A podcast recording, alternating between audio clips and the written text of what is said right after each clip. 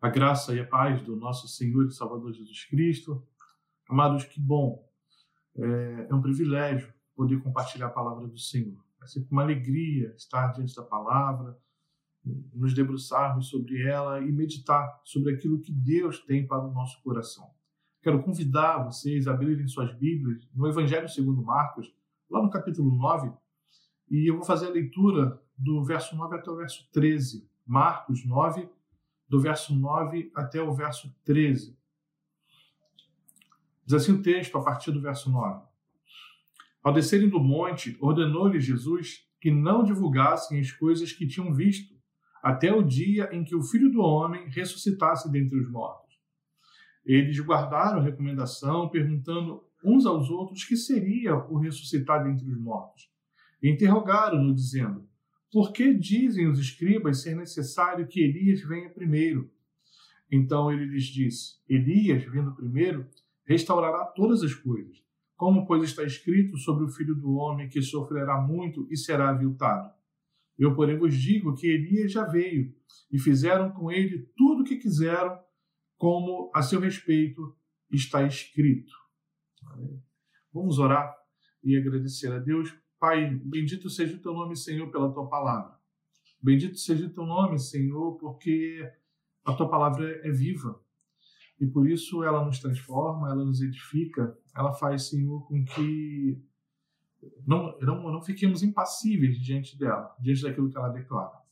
Por isso nós rogamos ao Senhor que o teu Santo Espírito, aquele que é autor dessas palavras, ele conduza, Senhor, aquilo que foi dito a respeito dela de forma, Senhor, que ela alcance os corações, que ela faça aquilo para o qual ela foi destinada a fazer. Em nome de Jesus. Amém. Amém, Pai.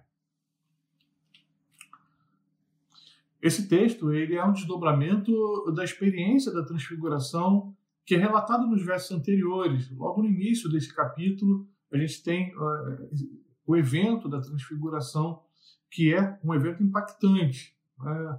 Só, só de ler né, o relato, sem, sem meditar muito a respeito nos significados profundos, a gente, a gente fica imaginando como Pedro, Tiago e João ali vendo aquilo, né? vendo a figura de Moisés, vendo a figura de Elias, e vendo o próprio Cristo também transfigurado, né? porque as suas vestes ela também se transformam, se tornam reluzentes, assumem uma brancura né, que não tem como ser imaginada pelo, pelo ser humano, algo que eles não haviam visto ainda. E depois precisam deixar aquele momento, como não, é, como não ficou, ah, como não ficaram aqueles corações. Então aí você tem uma experiência ímpar, né, onde eles estavam diante ali de dois ilustres visitantes celestiais. Mas se não bastasse o fato de que é, haviam estado diante dos pilares que representavam a lei e os profetas, ou seja, Moisés e Elias, é, um, e o mestre ali também transfigurado, como eu disse, né, tendo assim, as suas roupas numa brancura excepcional, é, no caminho de volta ao descer do monte, Jesus orienta que eles mantenham silêncio com relação àquilo que, àquilo que aconteceu, sobre o ocorrido. E quando Jesus ele trata disso, ele coloca aqui uma condicional que isso só deveria ser falado depois da sua ressurreição. Então ele fala sobre ressurreição. Entretanto, a ressurreição significa que Jesus precisava morrer. Para alguém ressuscitar era necessário que ele morresse. Então Jesus precisava morrer. Então quero convidá-los, meus irmãos, para que juntos reflitamos é, no caminho que o Senhor nos apresenta aqui, ou seja, né? O caminho para a, cruz, é, para a glória passa pela cruz. É o caminho para a glória passa pela cruz. A grande questão é que provavelmente ele deveria perturbar a mente dos discípulos é, é que se Jesus morresse, e aí é, você tem a ideia de que as profecias relacionadas ao Messias não se cumpririam. Porque é necessário que o Messias estivesse ali, para que então se, se vesse nesse desdobramento o cumprimento das profecias. Pense na confusão formada, então, na mente daqueles homens. Eles é, levaram parte da sua vida ouvindo dos escribas, eles falando dessas profecias, falando é, sobre a vinda do Messias, como, por exemplo, o relato de Malaquias, lá no capítulo 4, no verso 5 e 6, que diz assim: Eis que vos enviarei o, o profeta Elias, antes que venha o grande terrível dia do Senhor. Ele converterá o coração dos pais aos filhos e o coração dos filhos aos seus pais, para que eu não venha e fira a terra com maldição. Então percebam, né, o, o, profeta Elias ainda não havia aparecido, né, segundo o entendimento deles. Mas, por outro lado, o Messias, sim, ele já estava entre eles. O Messias eh, iria logo morrer. Ou seja, é, Elias não veio, o Messias veio, mas já ia embora. É, o que será agora dos planos messiânicos? O que será agora daquilo que Deus planejou e, e tem revelado de forma progressiva àquele povo sobre, sobre esses eventos? Jesus disse a eles que eles estavam corretos com relação à vida do Elias. Realmente esse era o entendimento. E que, de fato, ele precederia o Messias. Contudo, é, Jesus ele acrescenta aqui a informação de que, de que Elias já veio. E ele está se referindo a, a João Batista. A informação de Jesus é, cria ainda um outro problema. É, pois ele que aceitassem a vinda, a vinda de Elias, né, ou seja, é, que de fato ele já tenha, ele já tenha vindo, é, acatando aí com exatidão aquilo que os escribas eh, estavam ensinando, eh, que esse Elias precederia Jesus, como conciliar agora a ideia né, de um Messias sofredor e morto? Como será isso? Que resgate é esse? Que salvação é essa? Que aquele que deveria nos salvar vem e depois morre. É toda uma frustração em torno disso. É, eu lembro sempre a história de Albert, Albert Schweitzer, né?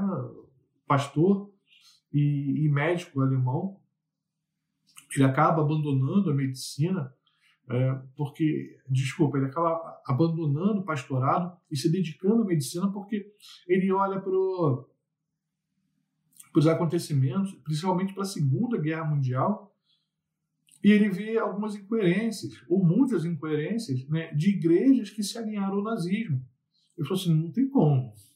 Né? E, e ele tenta é, é, é, se prender à ideia de Jesus, só que ele acaba se frustrando e depois ele vai declarar que na cruz morreu Jesus e os seus ideais.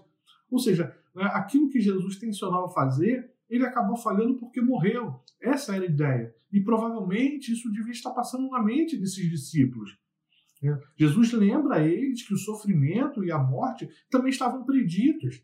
E aí a ideia é, de não se dar conta. Às vezes nós olhamos para algumas coisas relacionadas à palavra de Deus e nós tentamos adequar estas coisas aos nossos projetos. Nós não fazemos ao contrário.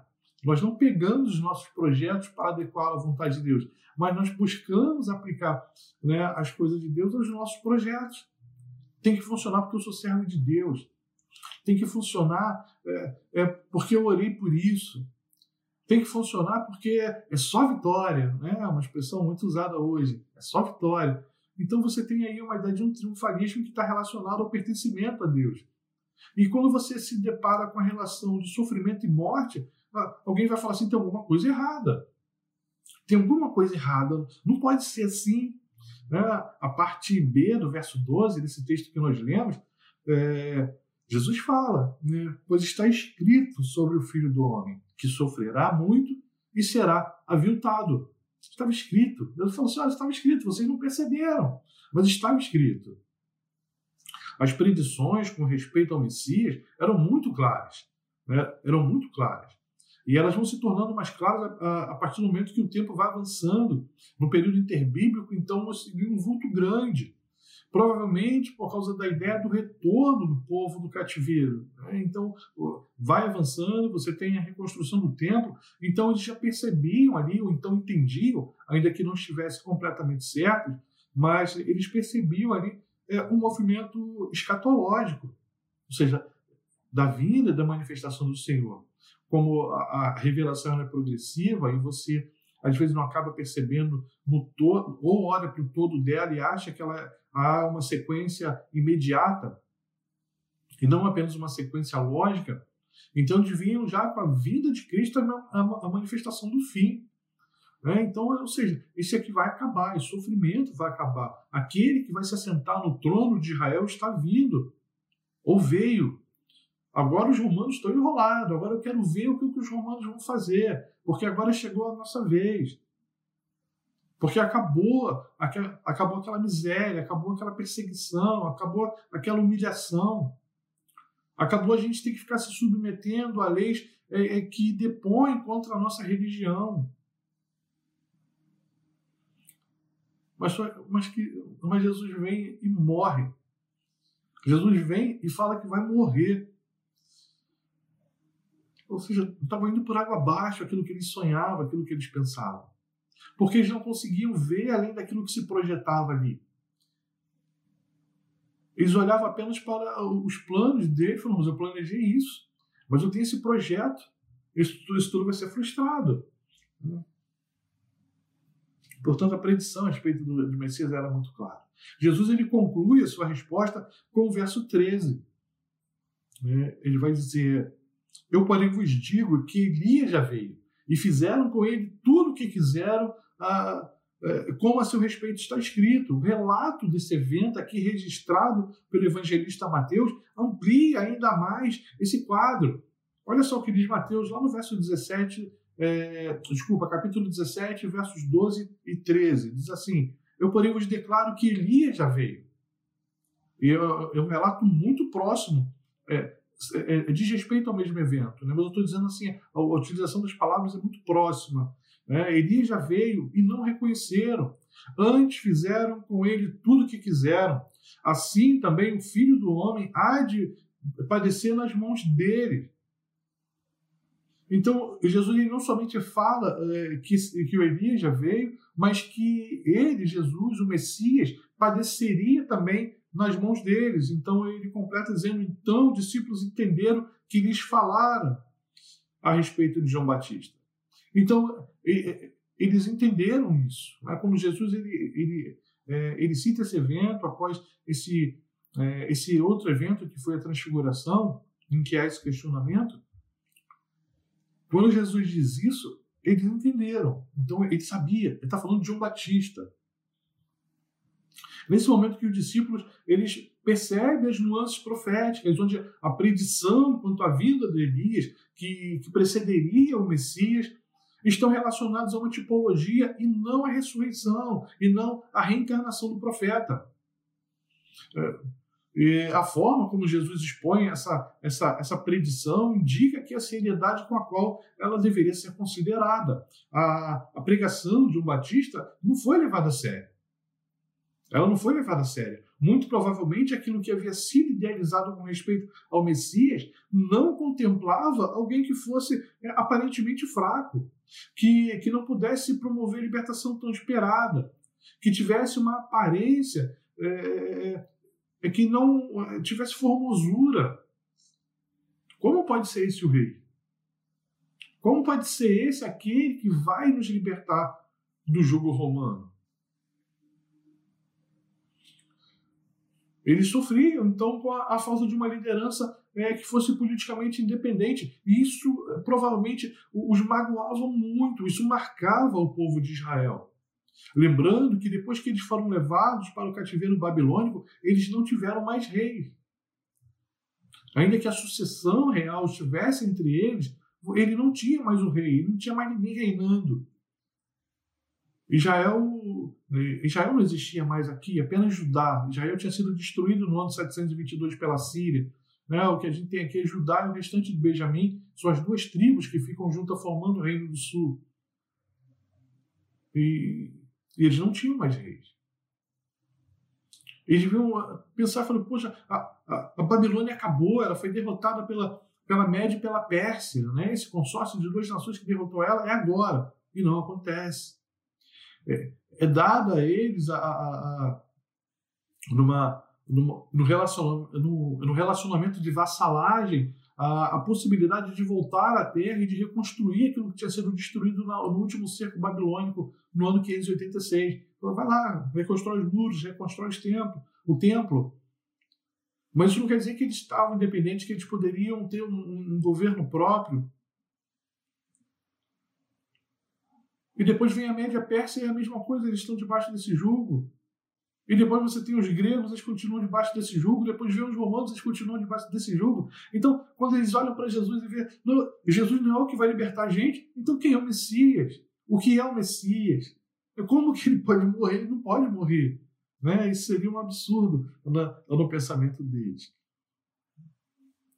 É, é, e aqui, né, aquele discurso não era agradável. Aliás, né, os corações, né, aqueles corações deveriam considerar né, é, que nem mesmo deveria ser ouvido aquilo que, aquilo que João Batista estava falando né, sobre a vinda do reino, sobre a necessidade de arrependimento. Não, o reino é político. O que é negócio de arrependimento? Está relacionado à religião.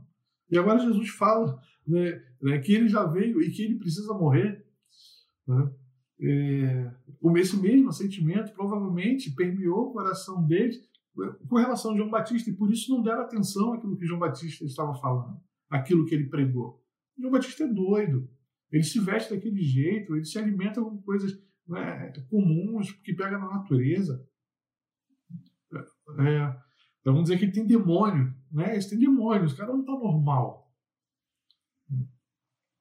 Talvez de alguma forma possamos sofrer com o mesmo mal.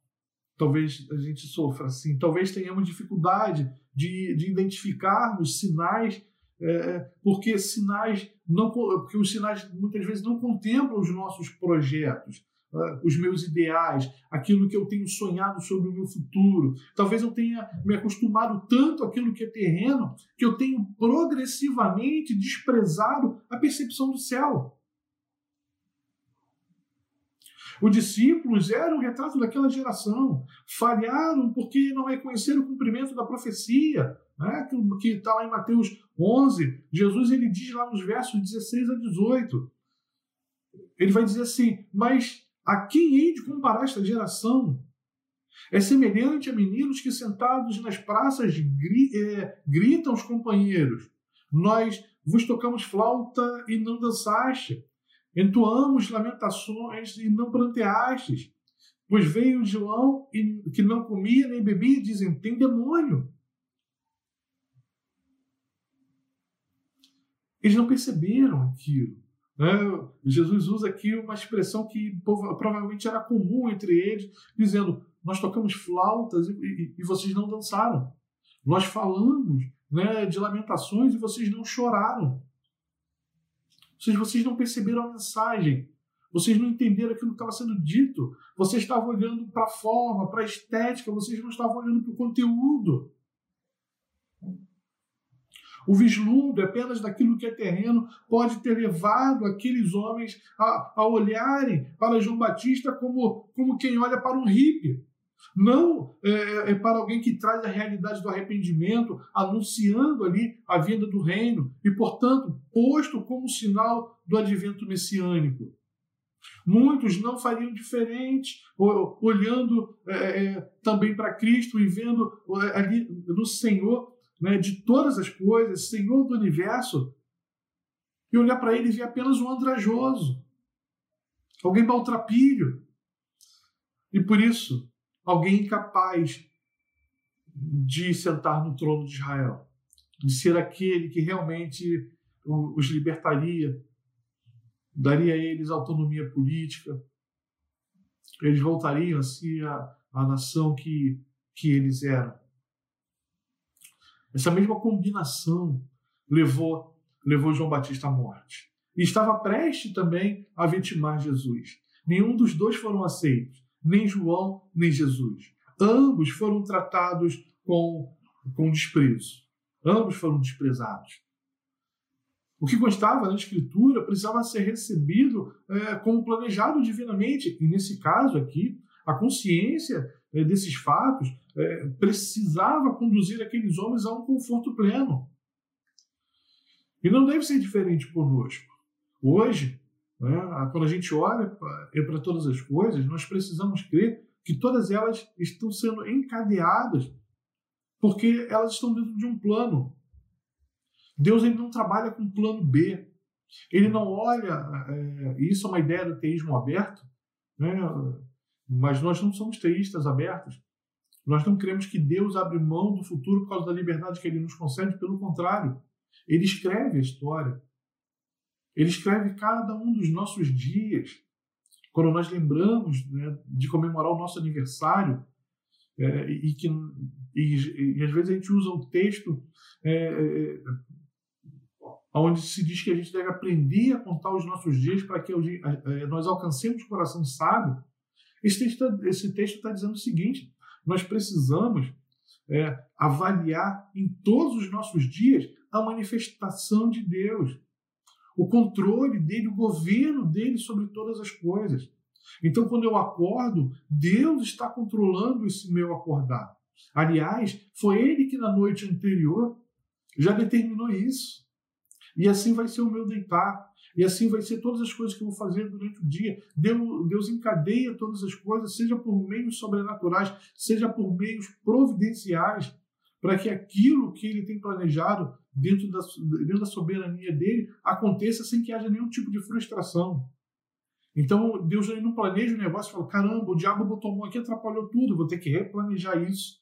Isso não acontece.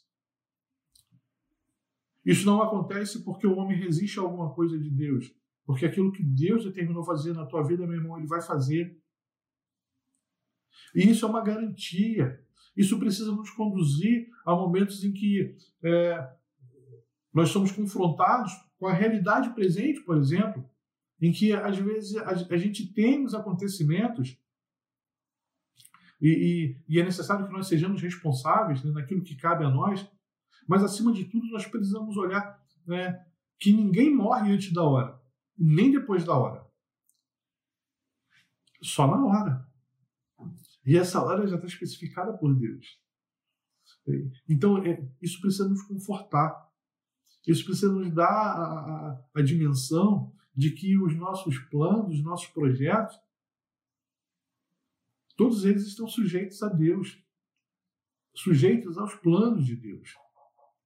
Deus não planejou algo a meu respeito, depois vai olhar e caramba, o Flávio pensou num negócio lá diferente, eu tinha planejado outra coisa aqui para ele, agora eu preciso sentar e replanejar tudo de novo. Ah, Flávio, não tem jeito. Isso não acontece.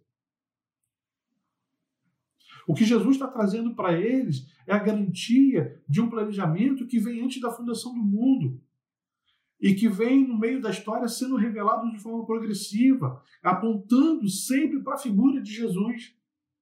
Eu não posso ler o Antigo Testamento sem olhar para Jesus. Eu preciso contemplar ele nos tipos, nas tipologias, nos acontecimentos análogos, como, o como do reino, por exemplo, como a entrada na Terra Prometida, como fazendo referência àquilo que Deus tem né, de forma ampla, né, de forma irrestrita de forma plena, destinado a nós.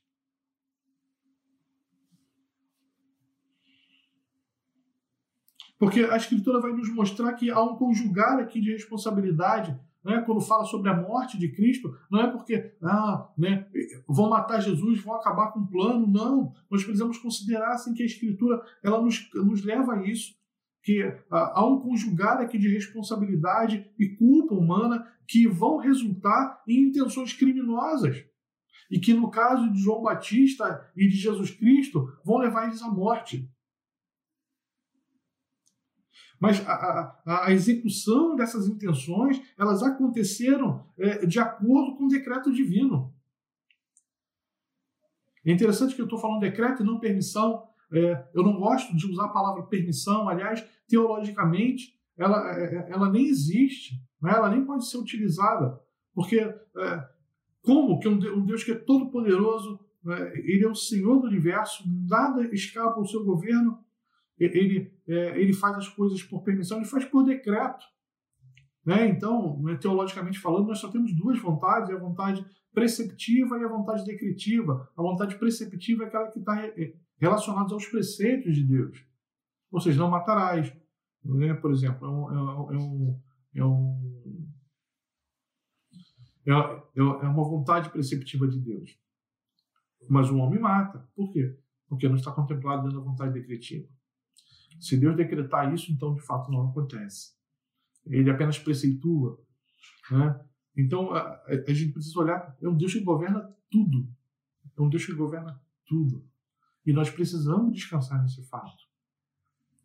O que aterrorizava aqueles homens, é, apesar de tudo aquilo que eles viram, né, que eles contemplavam na, na transfiguração, acabava desvanecendo no coração deles, porque eles, eles ficam aterrorizados diante da possibilidade de perder o mestre. Ou mais ainda, diante da possibilidade de que aquele que haveria de libertar Israel vai morrer. Precisamos considerar que Deus sempre triunfa. Deus sempre triunfa. Olha só que Lucas registra lá em Atos, lá no capítulo 2, nos versos 22 e 23. Ele diz assim: Varões israelitas, atendei a estas palavras. Jesus, o Nazareno, varão aprovado por Deus diante de vós, com milagres, prodígios e sinais, os quais o próprio Deus realizou por intermédio dele entre vós, como vós mesmos sabeis sendo este entregue pelo determinado desígnio e presciência de Deus. Vós o mataste, crucificando por mãos de Nico. Ou seja, Deus não está excluindo aqui, nessa, é, nesse registro de Lucas, não está sendo excluída aqui a, a responsabilidade do homem. Porque quem matou? Mãos iníquas. Mas por que fizeram isso? Por determinação, por desígnio de Deus. Por desígnio de Deus. Não há surpresa de fato. Não há. É, tudo, foi, é, tudo foi planejado, revelado, ainda que progressivamente, né, e executado no seu devido tempo. as angústias provocadas pela, pela insegurança em nossa caminhada cristã podem muitas vezes vir como, como é, como consequências da nossa falta de compreensão daquilo que a Escritura nos revela, ou porque não cremos de fato na Escritura como palavra de Deus. Às vezes são, é, ela é tida como, como um livro é, que apenas fala para nós de coisas bonitas, mas que pela falta de, de interação com ela, aquela interação necessária, né, intermediada pelo Espírito Santo, ela deixa de ser para nós de fato palavra, é, ao, ao conteúdo sobrenatural nela, em que ela nos direciona, em que ela fala o nosso coração a respeito daquilo que Deus ele tem, ele tem para nós. Então, o, o, desconsiderar isso é perigoso. Ah, eu, eu conversava no grupo, é, onde nós temos colegas é, do seminário, sobre algumas questões e, e falando sobre a correição é, é, doutrinária. Né? E o argumento que se levanta é o seguinte: é de que nós não somos salvos pela correção doutrinária. Graças a Deus por isso. Né? Graças a Deus por isso. Mas nós não é, podemos é, nos é, eximir, nós não podemos tirar de nós a responsabilidade de que nós precisamos buscar a maior proximidade possível, a, é, a maior correção possível naquilo que nós tratamos, porque se refere à glória de Deus. A glória de Deus. E, e, da, e aí nisso estava incluída a questão da própria suficiência e inerrância das Escrituras, que é, é algo caro para nós, que está definido nos nossos símbolos de fé, e os nossos símbolos de fé, né, a subscrição para ele, pelo menos para os oficiais da igreja, é, é, é, é, verba, ou seja, é, nós quando subscrevemos, nós subscrevemos ele todo, e letra por letra, é isso que o Supremo Concílio é, é, ele, ele definiu, se, se eu não me engano, na realidade explicou, né? porque foi perguntado se a nossa subscrição era plena ou se a gente subscrevia apenas o documento como um todo. Né? Não, é plena, a subscrição é plena. Né? Mas para aquelas pessoas que não são oficiais, isso não é cobrado dela. Então, para o membro da igreja, às vezes, né, às vezes a gente não ensina, não estou dizendo que é o caso da nossa igreja, graças a Deus, é uma igreja bem, bem direcionada. Mas, de uma forma geral, há coisas que concorrem com a palavra de Deus. Então, ela não se torna autoridade máxima. E se ela não é autoridade máxima, eu, eu posso ou não segui-la. E aí vem as dúvidas do meu coração. E aí você tem uma religiosidade esquizofrênica, em que você não sabe de fato o que é o que, o que você precisa fazer, o que você não deve fazer. Eles não prestaram atenção à pregação de João Batista. Eles não prestaram atenção naquilo que os escribas estavam ensinando com respeito ao Messias. Isso pode conduzir a dificuldades. Isso às vezes nos conduz a dificuldades. Tem coisas para nós que são claríssimas, mas que outras pessoas vêm para a gente e perguntam, mas isso, isso e isso? E a gente às vezes pensa, como pode essa pessoa ter dúvida ainda com relação a essas coisas? Mas é porque ela não sabe se de fato a Bíblia ela é autoridade. Ela é palavra de Deus. Depois que Pedro, Tiago e João presenciaram lá no Monte é, da Transfiguração, né, ali vislumbraram ali uma fagulha da, da majestade de Cristo, era necessário que a visão deles, né, com relação aos próximos acontecimentos, fosse realinhada juntando o acontecimento da transfiguração com aquilo que Jesus diz para ele quando desce do monte, aquilo precisava ser equacionado. Eles não ficaram apenas com os acontecimentos extraordinários, sobrenaturais, maravilhosos, porque por estarem na presença de Moisés, de Elias e também ali de Jesus transfigurado.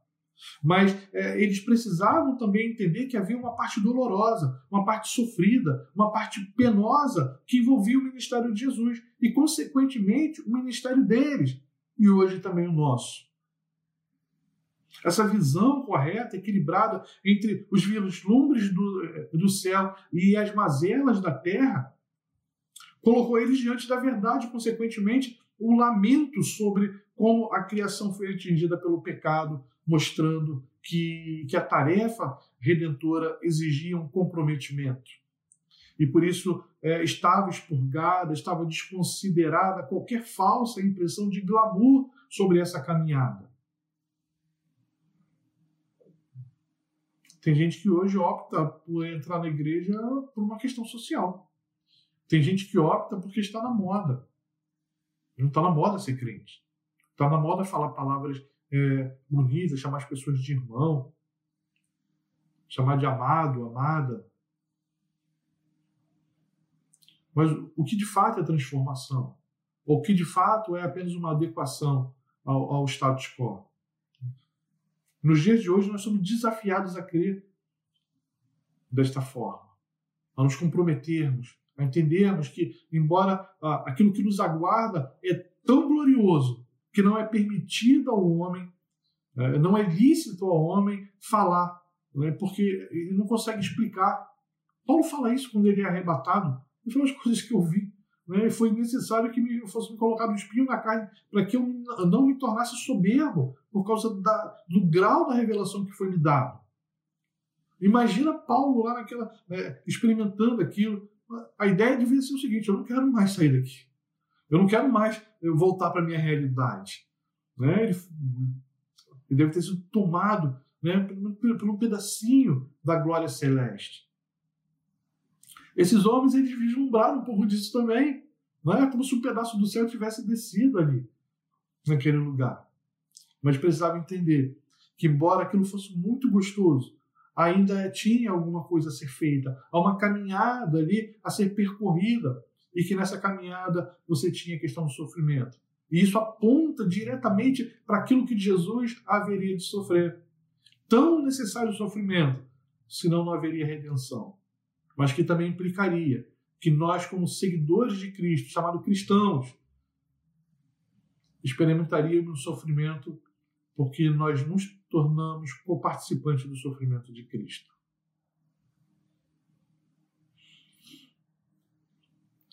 E aí, essas ideias triunfalistas, em que a aproximação das coisas de Deus ou de Deus é, precisa ser com base em benesses, com base em vantagens, em lucros, não funciona. Porque de maneira nenhuma suportam, concebem, é, aceitam a ideia de uma cruz. E aí você tem um cristianismo capenga. Está faltando uma parte. A ordem de silêncio de Jesus sobre esses últimos, é, é, é, é que esses três homens é, presenciaram, estava condicionada ao, ao acontecimento. O, o, o, texto diz que ao descerem do monte, ordenou Jesus que não divulgassem as coisas que tinham visto, até o dia que o filho do homem ressuscitasse dentre os mortos. O verso 9 fala isso. E, e aqui me parece que temos um, uma vantagem sobre aqueles homens. Né? Há, há, um risco em se conhecer uma história pela metade. É porque você não sabe tudo, e às vezes você emite juízo de valor a respeito daquilo sem saber o todo. Mas nós hoje nós temos o todo. Né? Não, nós não temos a plenitude, mas nós temos o todo daquela história ali.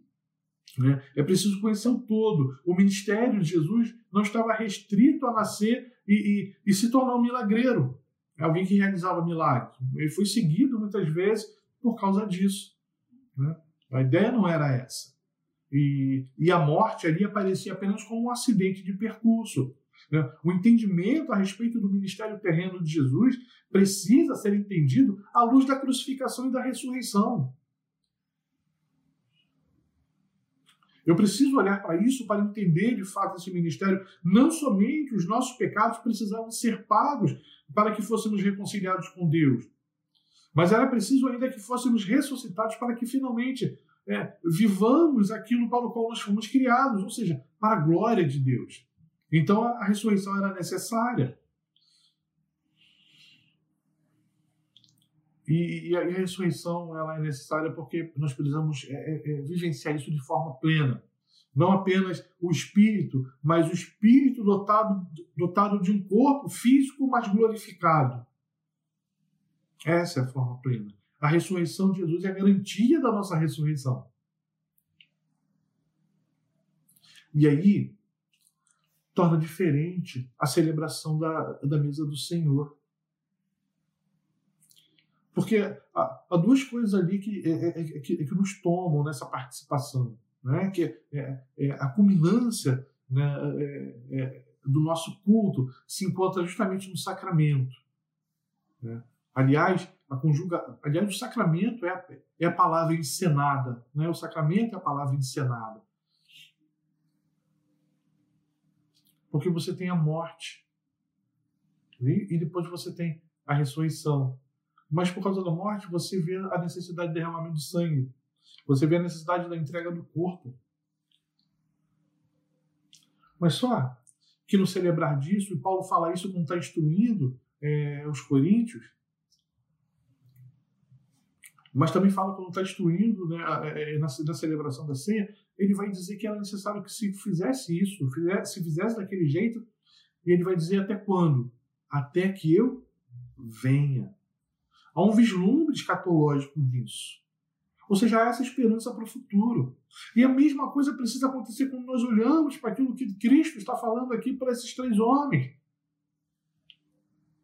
Eu preciso é, é, olhar para a Escritura no todo, verificar né, que ela fala a respeito dessa, da vinda do Messias e que é, haveria a questão das dores envolvidas, porque ele assume ali o, o, o papel do servo sofredor e ele é o servo sofredor, ele, é, ele também é o parente resgatador, né? visto lá em Boaz, quem conhece a história de Boaz e Ruth percebe isso, ele é o parente resgatador também. Há uma, uma analogia ali, também um tipo de Cristo, uma analogia por causa né, do resgate, e um tipo é porque ele é o parente que faz isso de forma voluntária e não era obrigado a fazer. Se a gente não conseguir perceber essas coisas, nós seremos sempre atormentados. Nós não teremos a, a, a, o, o vislumbre da alegria desse pertencimento. Mas, pastor, mesmo, com, mesmo que tenha sofrimento, sim.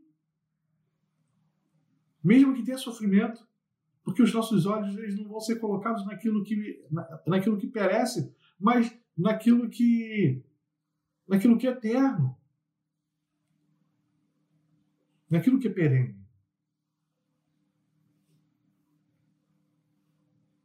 Se a nossa crença não contempla essa realidade é, que não está central, é, que, é, que não está centralizada no Jesus crucificado e ressurreto, ela se torna superficial e muito confusa. E aí a gente pode entender um pouquinho da mente daqueles homens. Se percebessem em João Batista como precursor de Jesus, que foi rejeitado e morto, entenderiam é, que o mesmo aconteceria com Jesus, porque é dito isso a respeito deles. O que precisamos considerar aqui? O que, que a, a gente pode aplicar a, nossa vida e, e, e viver é, olhando para essa questão que envolve morte e crucificação?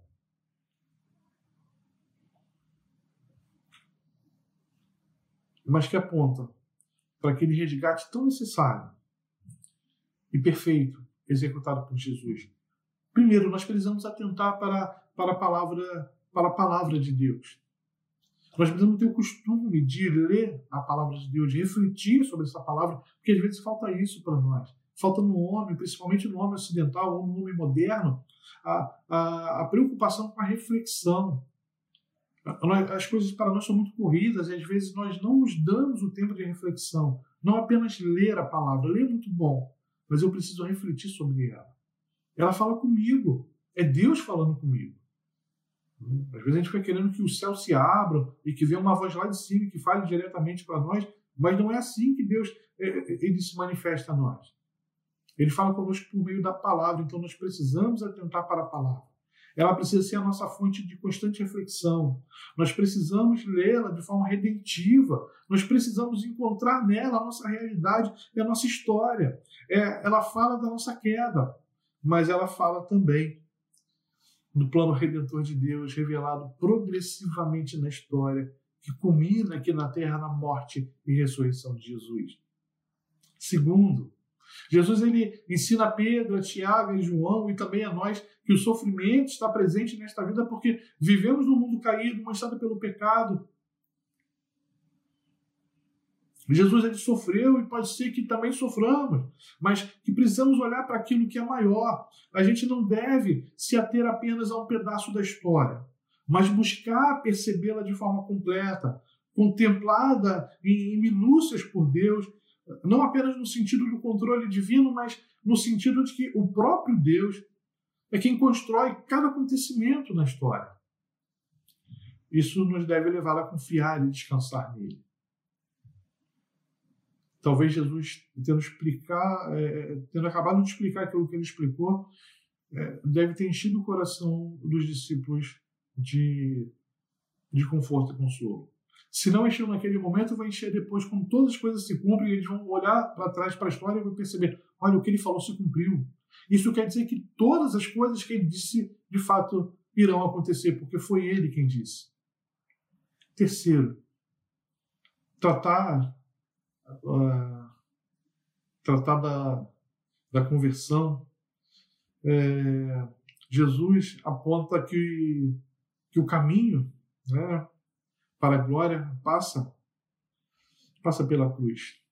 Passa pela cruz. Não existe uma outra forma. É a ideia da porta estreita.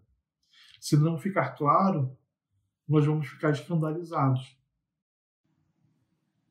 Vamos orar. Bendito Deus, eterno Pai, te louvamos e te engrandecemos pela tua palavra, Senhor, que nos coloca diante desta realidade. O cristianismo, Senhor, que não apenas era composto pela ideia de vislumbres celestiais, como que Pedro, Tiago e João tiveram quando estavam no monte com Jesus, mas também da realidade, da dura e triste realidade que fala da morte, fala da crucificação, mas que também fala da ressurreição do nosso Senhor, garantindo a nós também a nossa ressurreição. Isso precisa estar no nosso coração, para que, vindo, Senhor, as perseguições, vindo as lutas, estando, Senhor, sob angústias, não venhamos a nos escandalizar, achando que as promessas de Deus falharam, de que Deus ele não olha por nós, mas de que essas coisas fazem parte da realidade terrena, porque nós vivemos num mundo manchado pelo pecado. Supre, Senhor, o, o coração dos teus filhos, preencha-nos, Senhor, com, esta, com a certeza desta realidade revelada na tua palavra. Perdoa, Pai, os nossos pecados. Em nome de Jesus. Amém. Amém, Senhor.